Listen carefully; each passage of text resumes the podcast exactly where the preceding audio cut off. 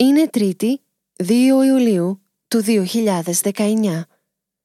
Εκείνο το πρωί, ένας νεαρός άνδρας ξεκινά από το σπίτι του στα Χανιά καθώς θέλει να κόψει ξύλα. Έτσι τουλάχιστον είπε στη γυναίκα του και τα δύο του παιδιά καθώς έβγαινε από την πόρτα. Στην πραγματικότητα, ο άνδρας κάτω από τη μάσκα του φυσιολογικού οικογενειάρχη έκρυβε ένα κτίνος που εκείνο το πρωί είχε βγει για κυνήγι.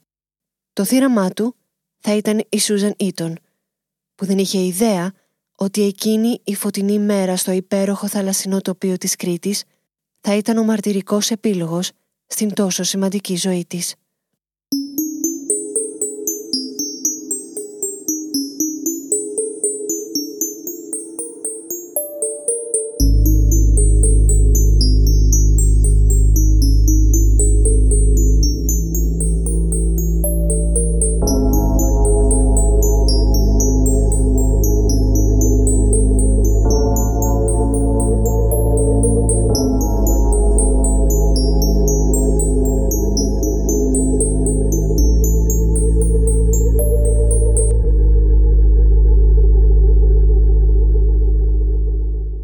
Γεια σας, είμαι η Αθηνά και σας καλωσορίζω σε άλλο ένα επεισόδιο αυτού του True Crime Podcast που είναι αφιερωμένο σε εγκλήματα που έγιναν στην Ελλάδα και μας συγκλώνησαν.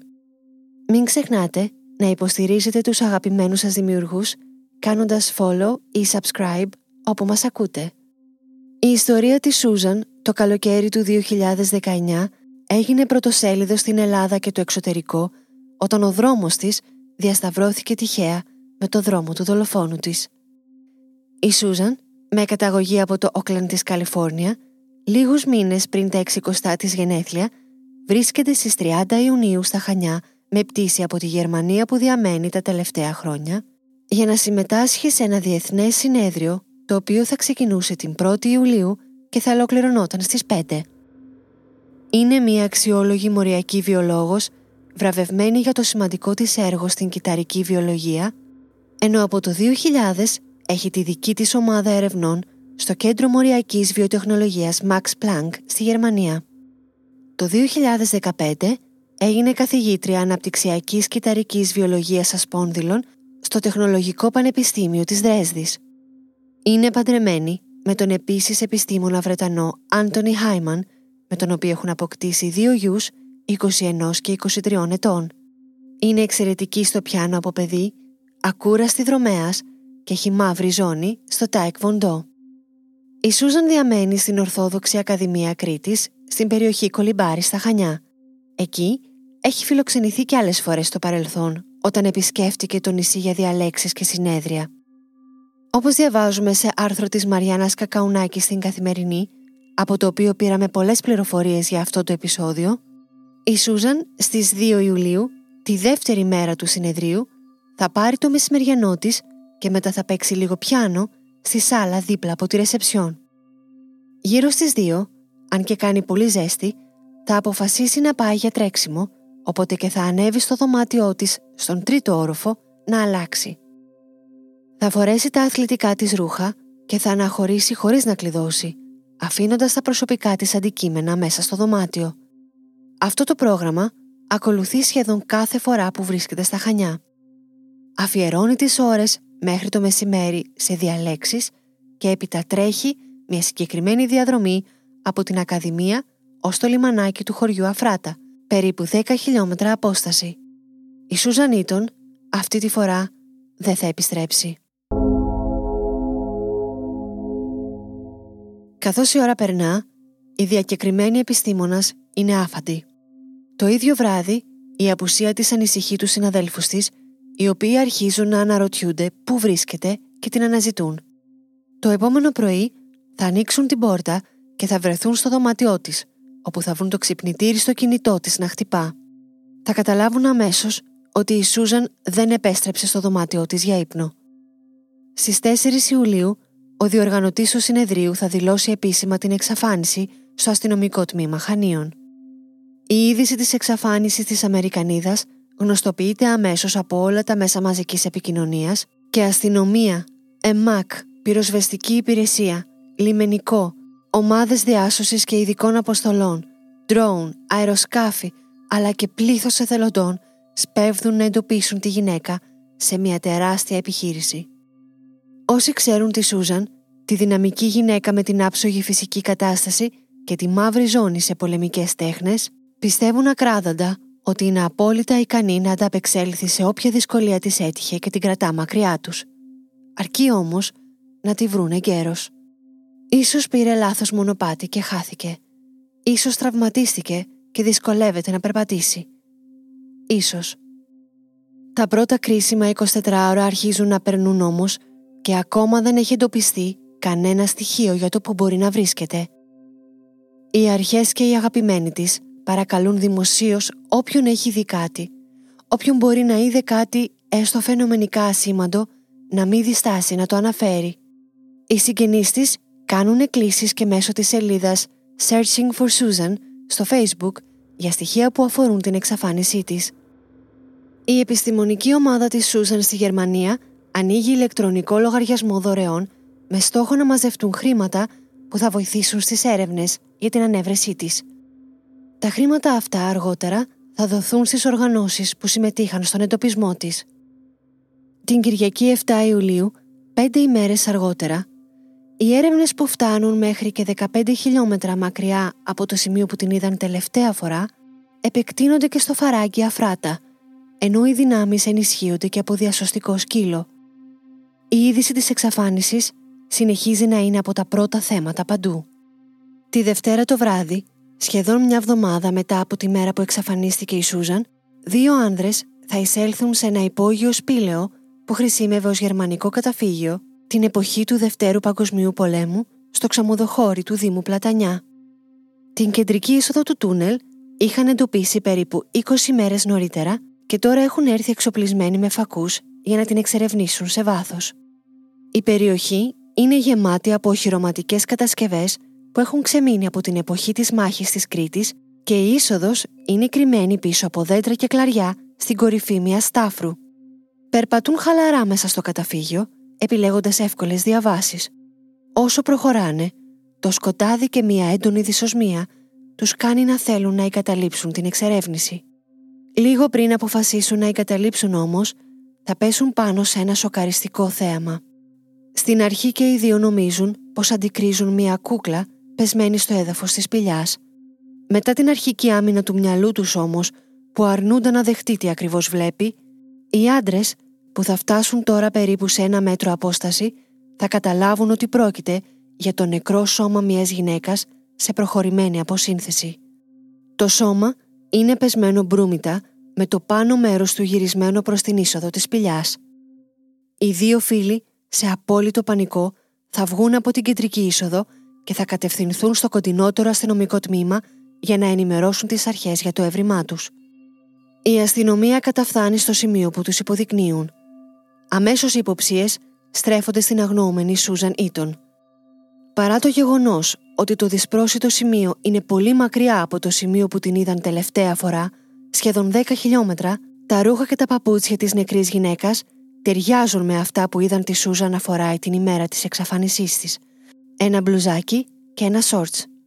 Η σωρός μεταφέρεται το πρωί της Τρίτης από την ΕΜΑΚ στο Ρέθυμνο, όπου και υποβάλλεται σε ιατροδικαστική εξέταση για να ταυτοποιηθεί επίσημα, αλλά και φυσικά να καθοριστούν τα αίτια του θανάτου της. Ταυτόχρονα καταφθάνει στο νησί ειδικό κλιμάκιο της Διεύθυνσης Εγκληματολογικών Ερευνών έτοιμο να ξεκλειδώσει τα στοιχεία της πολύκροτης υπόθεσης, αλλά και το παρόν δίνει ένας ειδικός πράκτορας του FBI. Μία ημέρα μετά, η Σωρός επιβεβαιώνεται πως ανήκει στην 51χρονη βιολόγο. Ακούμε τον ιατροδικαστή Αντώνη Παπαδομανολάκη. Δόθηκε η ιατροδικαστική διερεύνηση μακροσκοπικά τουλάχιστον γύρω στις 6 παρατέταρτο από το πρωί όπως είπατε. Ε, κράτησε τόσες ώρες διότι ήταν ε, σε σύψη αρκετά προχωρημένη θα έλεγα η σωρός, οπότε αυτό δυσχέρνε το έργο μας ποικιλοτρόπως. Κυρίως ε, χρειάστηκε αρκετός χρόνος για να γίνει ταυτοποίηση. Σε μεγάλο ποσοστό έγινε μέσω και οδοντογράμματος σε άμεση συνεργασία που είχαμε με τον οδοντίατρο της άτυχης γυναίκας στη Γερμανία, ο οποίος μας έστειλε ο άνθρωπος μέσα σε 10 λεπτά και τις ακτινογραφίες του στόματος και μπορέσαμε και αντιστοιχίσαμε και εμείς τα δικά μας ευρήματα φτιάχνοντας έτσι το οδοντόγραμμα και με επικοινωνία που είχαμε οι συνεργάτες μου και εγώ με τον σύζυγό της στην Αμερική μας έδωσε κάποια στοιχεία για προϋπάρχουσες βλάβες στο σώμα της νεκρής τα οποία επίσης βρήκαμε και αντιστοιχίσαμε και βέβαια κρατήσαμε και δείγμα ε, ιστών για ενδεχόμενη εξέταση DNA αν χρειαστεί και υπάρξει κάποια αμφιβολία. Πάντως κατά 99,99% πρόκειται για την άτυχη γυναίκα που αγνοείται εδώ και μία εβδομάδα και βρέθηκε χθες σε τοποθεσία του Δήμου Πλατανιά, αν δεν κάνω λάθος, στην οποία μεταβήκαμε επίσης στην αυτοψία χώρου. Στο νησί σειραίουν απεσταλμένοι ρεπόρτερ από αμερικανικά και γερμανικά δελτία ειδήσεων, τα οποία μεταδίδουν τα νεότερα για την υπόθεση από το σημείο που βρέθηκε το σώμα της άτικης γυναίκας. Ακόμα δεν είναι σαφές αν ο θάνατός της ήταν ένα τραγικό ατύχημα ή αν πρόκειται για εγκληματική ενέργεια. Όσο αναμένονται τα αποτελέσματα της ιατροδικαστικής εξέτασης για τον τρόπο που η Σούζαν έχασε τη ζωή της, οι αρχές ψάχνουν σπιθαμή προς σπιθαμή το σημείο.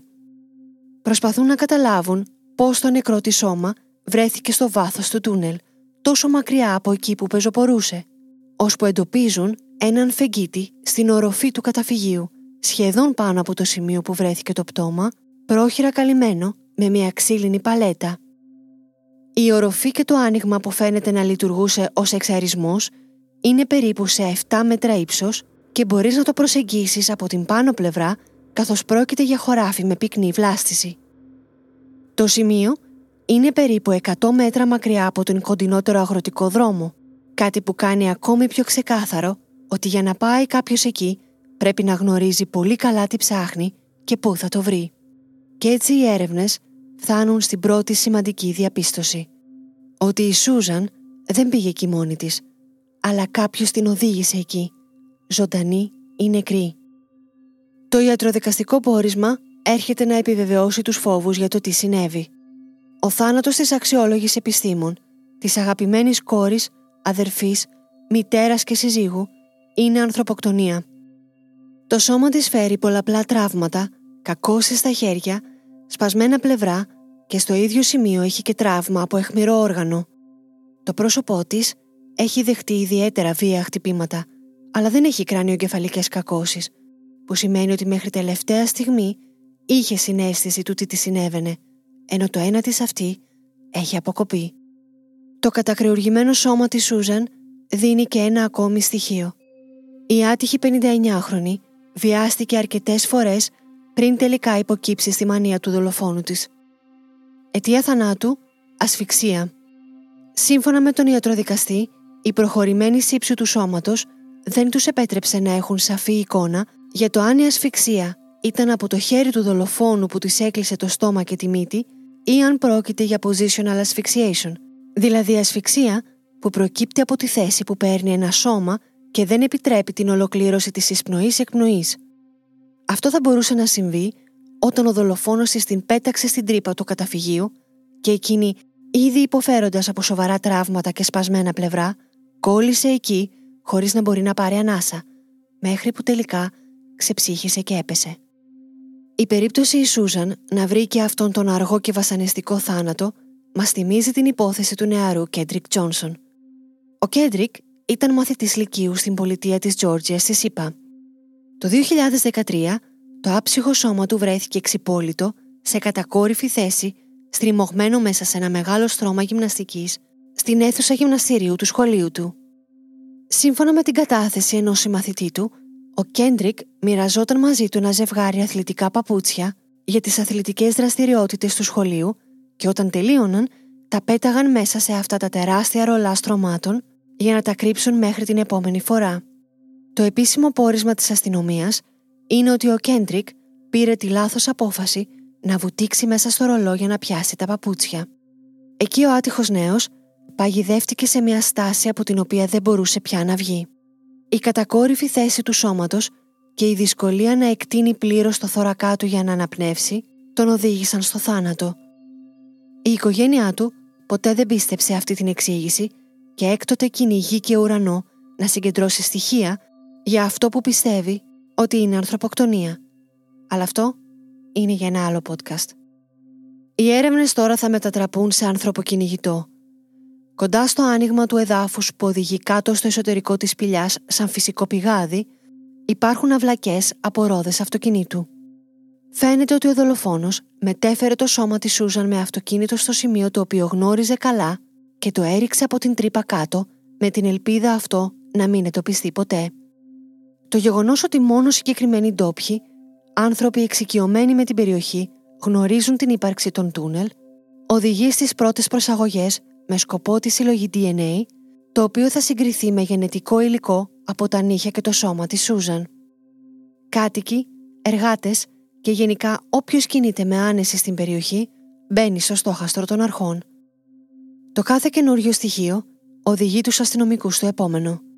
Ενώ προσπαθούν να αξιοποιήσουν πληροφορίες από τις κεραίες κινητής τηλεφωνίας της περιοχής, η οποία είναι άγνωστη στον κόσμο, οπότε και δεν δίνουν σήμα πολλά κινητά από εκεί, ταυτόχρονα προσπαθούν να ανακαλύψουν το αρχικό σημείο που διαπράχτηκε το έγκλημα, καθώς η ΣΤΟΑ θεωρείται πλέον το μέρος που ο δολοφόνος ξεφορτώθηκε το πτώμα. Όπως διαβάζουμε σε άρθρο του CNN Greece, μετά από ενδελεχείς έρευνες, η αστυνομία κατορθώνει σύντομα να συγκεντρώσει καταθέσεις από αυτόπτες μάρτυρες που τοποθετούν τη Σούζαν Ήτον κοντά στο χωριό Αφράτα, να πεζοπορεί λίγο πριν εξαφανιστεί. Το χωριό βρίσκεται βορειοδυτικά της Ακαδημίας Κρήτης, μακριά από το σημείο που βρέθηκε νεκρή και σε εντελώς αντίθετη πλευρά.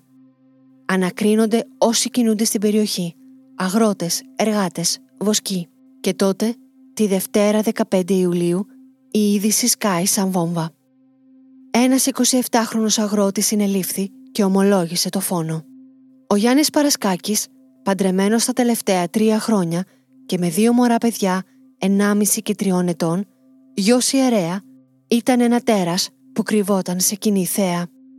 Ένας φαινομενικά δραστήριος και αγαπητός νέος, με 4.000 φίλους στο Facebook και φυσιολατρικά βίντεο στο YouTube με πολλές προβολές, ήταν ο ορισμός του υπεράνω πάσης υποψίας.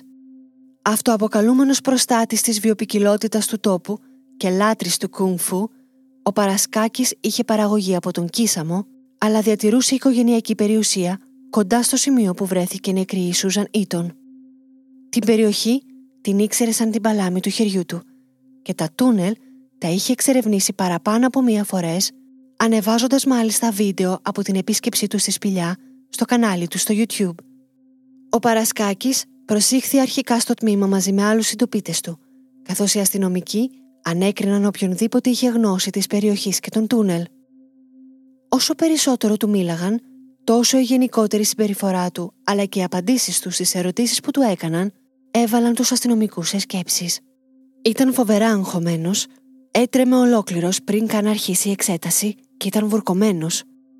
Η πρώτη αντίφαση που χτύπησε καμπανάκι ότι κάτι συμβαίνει ήταν πως ενώ το λευκό αυτοκίνητό του φαίνεται σε κάμερα ασφαλείας να είναι κοντά στο σημείο του υπόγειου γερμανικού καταφυγίου την ημέρα και ώρα της δολοφονίας της άτυχης γυναίκας, εκείνος όταν ερωτάται σχετικά υποστηρίζει πως έχει να περάσει από εκεί τουλάχιστον ένα μήνα. Η κατάθεση που ακολουθεί σοκάρει. Θα πρέπει να σας προειδοποιήσω ότι είναι ιδιαίτερα σκληρή. Ο Γιάννης Παρασκάκης θα ομολογήσει στους αστυνομικούς πως εκείνη την Τρίτη έφυγε από το σπίτι του το πρωί περίπου στις 11 για να κόψει ξύλα για κάποιες εργασίες στην περιοχή του Ταυρονίτη. Ένιωθε από νωρίς μία έντονη σεξουαλική διέγερση, αυτοί που νιώθουν οι σεξουαλικοί θηρευτές και ξεδιψούν μόνο με βία και κυριαρχία επί του θύματός τους. Άλλωστε, υπάρχουν ψήθυροι στην περιοχή ότι είναι ειδωνοβλεψίας καθώς ντόπιοι τον έχουν δει να παρακολουθεί ανυποψίαστες γυναίκες στην παραλία. Δεν άντεξε πάνω από δύο ώρες στο σημείο που εργαζόταν και αποφάσισε να μπει στο αυτοκίνητο και να οδηγήσει χωρίς συγκεκριμένη κατεύθυνση, με σκοπό να βρει μια ανυποψίαστη γυναίκα να της επιτεθεί. Οδηγούσε αρκετή ώρα χωρίς να βρει κάποια που να του τραβήξει την προσοχή. Τότε, κοντά στο χωριό Αφράτα, θα δει τη Σούζαν Ήτον, με αθλητικά ρούχα να κάνει γρήγορο βάδιν στην άκρη του δρόμου. Στην αρχή θα την προσπεράσει, αλλά γρήγορα θα υποκύψει στη σκοτεινή του επιθυμία και θα γυρίσει λίγο πιο κάτω με αναστροφή και θα την ξαναπλησιάσει. Όταν εκείνη θα περάσει απέναντι στο δρόμο και θα στρίψει αριστερά με κατεύθυνση το μνημείο ευελπίδων του χωριού, εκείνος θα τη χτυπήσει με το αυτοκίνητο από πίσω. Η γυναίκα τραυματίζεται και θα πέσει με τα γόνατα στο οδόστρωμα. Θα γυρίσει να το κοιτάξει με πόνο και απορία και τότε εκείνος θα νιώσει ότι δεν υπάρχει επιστροφή. Σήμερα θα το φτάσει ως το τέρμα. Θα πατήσει γκάζι και θα περάσει με το αμάξι του πάνω από την άτυχη Σούζαν. Θα κατέβει από το αυτοκίνητο και θα κοιτάξει το θύμα του. Είχε πέσει ανάσκελα, μία ρόδα βρισκόταν στην κοιλιά της και το αυτί της είχε αποκοπεί. Η Σούζαν όμως είναι ακόμη ζωντανή. Ο Παρασκάκης θα ξαναμπεί στο όχημα, θα κάνει όπισθεν και θα την απεγκλωβίσει. Η γυναίκα αιμορραγεί από το κεφάλι. Θα αποφασίσει να την βάλει στο πορπαγκάζ και να τη μεταφέρει στο απόμερο σημείο του γερμανικού καταφυγίου. Δεν θέλει να λερώσει όμως με το αίμα της στο αυτοκίνητό του και έτσι θα πάρει μια χαλασμένη ομπρέλα θαλάσσης που είχε και θα την απλώσει πάνω στη μοκέτα πριν τη τοποθετήσει πάνω της. Το ακροτηριασμένο αυτή της θα το πετάξει πάνω στο σώμα πριν κλείσει το καπό.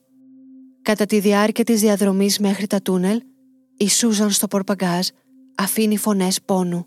Παλεύει ακόμη να κρατηθεί στη ζωή.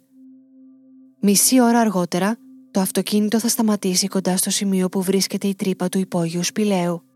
Θα ανοίξει το πορπαγκάζ και θα την τραβήξει από τις μασχάλες έξω.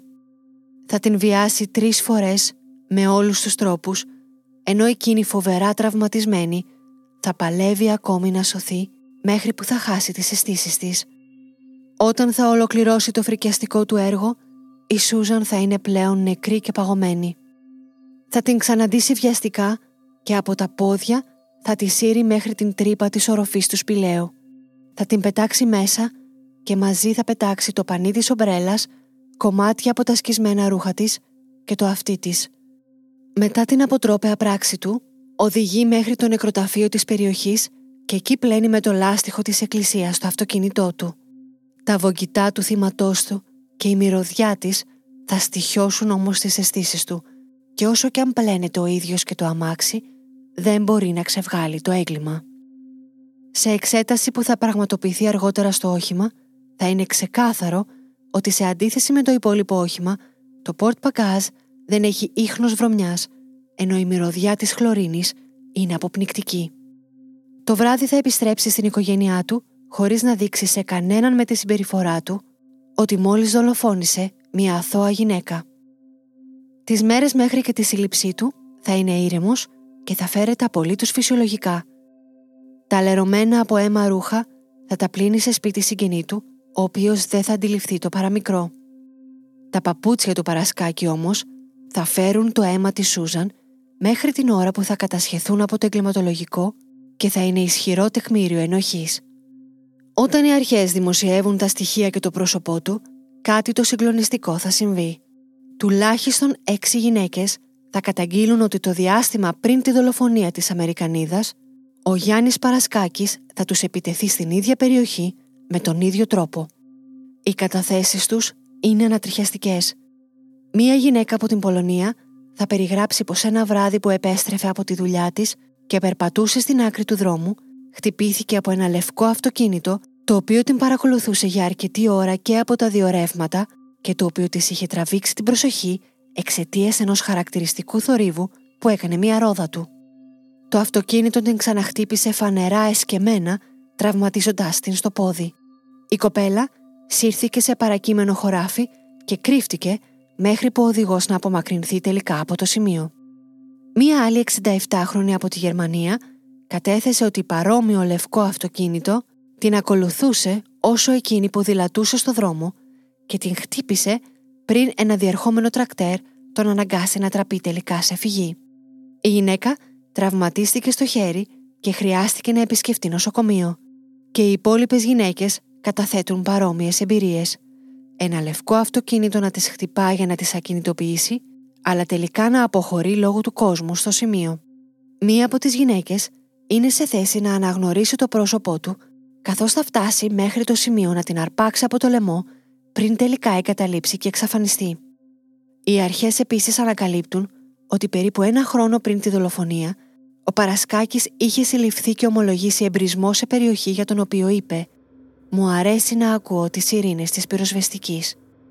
Ο ίδιος μέσω του δικηγόρου του ζητά να εξεταστεί από ψυχίατρο, όμως δεν διαπιστώνεται τίποτα το παθολογικό. Ο Παρασκάκης είχε πλήρη επίγνωση των πράξεών του κατά τη διάρκεια της δολοφονίας, τις λεπτομέρειες της οποίας περιγράφει με απόλυτη ψυχρότητα, εντελώς ατάραχος. Μεταφέρεται από την Κρήτη στις φυλακές Τρυπόλεως, όπου και προφυλακίζεται. Από εκεί θα στείλει γράμματα στην οικογένειά του, στα οποία θα παραλυρεί μιλώντας για παρεσθήσεις, για φωνές, για σατανισμό, αλλά και για την πράξη του, την οποία εξακολουθεί να παραδέχεται, καθώς και το βιασμό της Σούζαν. Η δολοφονία της Σούζαν ήταν αφορμή στις 8 Αυγούστου να πραγματοποιηθεί στην πλατεία Δημοτικής Αγοράς στα Χανιά συγκέντρωση πολιτών αλλά και τουριστών εις μνήμη της. Εκεί οι άνθρωποι μίλησαν για τη βαθιά ριζωμένη πατριαρχική κουλτούρα στο νησί που πίσω από κλειστές πόρτες κακοποιεί γυναίκες, άντρες και παιδιά. Μπορεί ο Παρασκάκης να ήταν μια ακραία βία ή περίπτωση βιαστή και δολοφόνου, όμως η ενδοοικογενειακή κακοποίηση είναι ένα καθημερινό φαινόμενο στις πιο συντηρητικές κοινωνίες, όπως αυτή του νησιού. Ο πατέρας του, Πάτερ Απόστολος, θα παραδώσει στα μέσα επιστολή που θα εκφράζει τις σκέψεις του σχετικά με το έγκλημα του γιού του. Ως άνθρωπος και ιερωμένος και συμπλέοντας απόλυτα με το κοινό αίσθημα, είμαι συγκλονισμένος για τον αποτρόπαιο και ιδεχθή τρόπο με τον οποίο ένας συνάνθρωπός μας έχασε τη ζωή του. Ακόμα περισσότερο όταν ο δράσης του εγκλήματος αυτού είναι το ίδιο μου το παιδί. Θέλω να εκφράσω τα ειλικρινή και θερμά μου συλληπιτήρια προς την οικογένεια, το σύζυγο και τα παιδιά της άτυχης Αμερικανίδας Σούζαν Ήτον. Εύχομαι ο Θεός να τους δίνει δύναμη και παρηγοριά. Όσο ζω, θα προσεύχομαι στο μεγαλοδύναμο για την ανάπαυση της ψυχής της. Από την άλλη, ως πατέρας, δεν μπορώ αυτές τις δύσκολες ώρες να μην είμαι δίπλα στο παιδί μου, έστω και αν διέπραξε ένα τόσο σοβαρό αδίκημα. Ζητώ ένα μεγάλο συγγνώμη από την οικογένεια της άτυχης γυναίκας, από τους συγχωριανούς μου, τους συντοπίτες μου, από την ελληνική και παγκόσμια κοινή γνώμη. Τον λόγο πλέον έχει η ελληνική δικαιοσύνη. Ένα μεμονωμένο περιστατικό πάντως, σε καμία περίπτωση δεν μπορεί να χαρακτηρίσει τους φιλήσυχους, φιλότιμους και φιλόξενους κατοίκους ενός τόπου, ενός λαού, ενός έθνους. Και μία θερμή παράκληση. Για ό,τι συνέβη, καμία ευθύνη δεν φέρουν η σύζυγος και τα ανήλικα τέκνα του δράστη. Παρακαλώ πολύ, αυτές τις ώρες να σεβαστείτε και τον δικό μας πόνο. Μετά τη δολοφονία, η οικογένεια μετακόμισε στην Αθήνα. Όσο ο Παρασκάκης είναι προφυλακισμένος, περίπου τον Οκτώβριο, βγαίνουν και τα τελικά αποτελέσματα των εξετάσεων του γενετικού υλικού που βρέθηκε πάνω στη Σούζαν. Λόγω της προχωρημένης αποσύνθεσης του σώματος, τα αποτελέσματα είναι ασαφή, κάτι που δίνει την ευκαιρία στην υπεράσπιση του δολοφόνου να αποσύρει την ομολογία περί βιασμού. Από εκείνο το σημείο και έπειτα θα αρνηθεί ότι την άγγιξε σεξουαλικά αλλά και ότι είχε τέτοιες προθέσεις εξ αρχής. Θα υποστηρίξει ότι στην ομολογία του βιασμού έφτασε αφού δέχτηκε ισχυρές πιέσεις από την αστυνομία. Στο δικαστήριο επίσης θα υποστηρίξει ότι ένιωθε ισχυρή έλξη στην ενασχόληση με το σατανισμό, τη μαύρη μαγεία και το παραφυσικό και γι' αυτό εξερευνούσε το βράδυ τα σκοτεινά τούνελ αλλά και δεν μπόρεσε να αντισταθεί στο να βλάψει τόσες γυναίκες. Στη δίκη που θα γίνει στο μεικτό ορκωτό δικαστήριο Ρεθύμνου στις 13 Οκτωβρίου του 2020 θα παρευρεθούν μέλη και των δύο οικογενειών, όχι όμως ο σύζυγος της Σούζαν και τα δύο τους παιδιά, καθώς οι λεπτομέρειες της δολοφονίας είναι πολύ φρικτές για να τις ακούσουν. Ο δολοφόνος, στην 45 λεπτή ομολογία του, θα υποστηρίξει ότι όλα ήταν ένα ατύχημα. Ότι δεν ήθελε να την χτυπήσει με το αυτοκίνητο και ποτέ δεν τη βίασε. Πανικοβλήθηκε όταν είδε την άσχημη κατάστασή της από τη σύγκρουση στο δρόμο και αποφάσισε να την πετάξει στη σπηλιά για να καθυστερήσει τη σύλληψή του και να περάσει χρόνο με την οικογένειά του ώσπου τον ανακαλύψουν. Όταν ερωτήθηκε από την έδρα γιατί στην αρχική του κατάθεση στους αστυνομικούς περιέγραψε τα γεγονότα διαφορετικά, εκείνος θα πει πως πιέστηκε από τους ανακριτές να παραδεχτεί πράγματα που δεν ισχύουν. Κανείς όμως δεν θα πιστεί. Η γραμμή της υπεράσπισης ήταν ότι ο δολοφόνος είχε μειωμένο καταλογισμό και προσπάθησαν να παρουσιάσουν ως μάρτυρα μία ψυχολόγο η οποία είχε προσφέρει τις υπηρεσίες της στη μητέρα του και εκείνη της είχε εκμυστηρευτεί ότι ο γιος της είχε αλλάξει πολύ μερικές μέρες πριν το φόνο. Οι δικαστές όμως δεν έκαναν το αίτημα δεκτό. Ενάμιση χρόνο μετά το έγκλημα, ο Γιάννης Παρασκάκης θα καταδικαστεί σε ισόβια κάθριξη για την πράξη της ανθρωποκτονίας από πρόθεση, σε ήρεμη ψυχική κατάσταση και τον βιασμό της Σούζαν Ήτον. Δεν θα του αναγνωριστεί κανένα ελαφρυντικό. Σε αυτή τη σοκαριστική υπόθεση βλέπουμε ξεκάθαρα τα δύο ανθρώπινα άκρα να συγκρούονται. Από τη μία, η διακεκριμένη βιολόγος, μια γυναίκα που κατάφερε να ισορροπεί απόλυτα τα πάντα στη ζωή της, την επιστήμη της, τη μητρότητα, τον αθλητισμό, τη μουσική και από την άλλη, το απόλυτα διαταραγμένο μυαλό που με μαθηματική ακρίβεια, αν δεν τον εντόπιζαν για αυτό το φόνο, θα γινόταν ο Έλληνας επόμενος serial killer. Οι δύο αντίθετοι πόλοι της ανθρώπινης φύσης μας θυμίζουν πόσο εύθραυστα είναι όλα, καθώς κανείς δεν ξέρει αν ποτέ θα βρεθείς κι εσύ τυχαία στο λάθος μέρος τη λάθος στιγμή.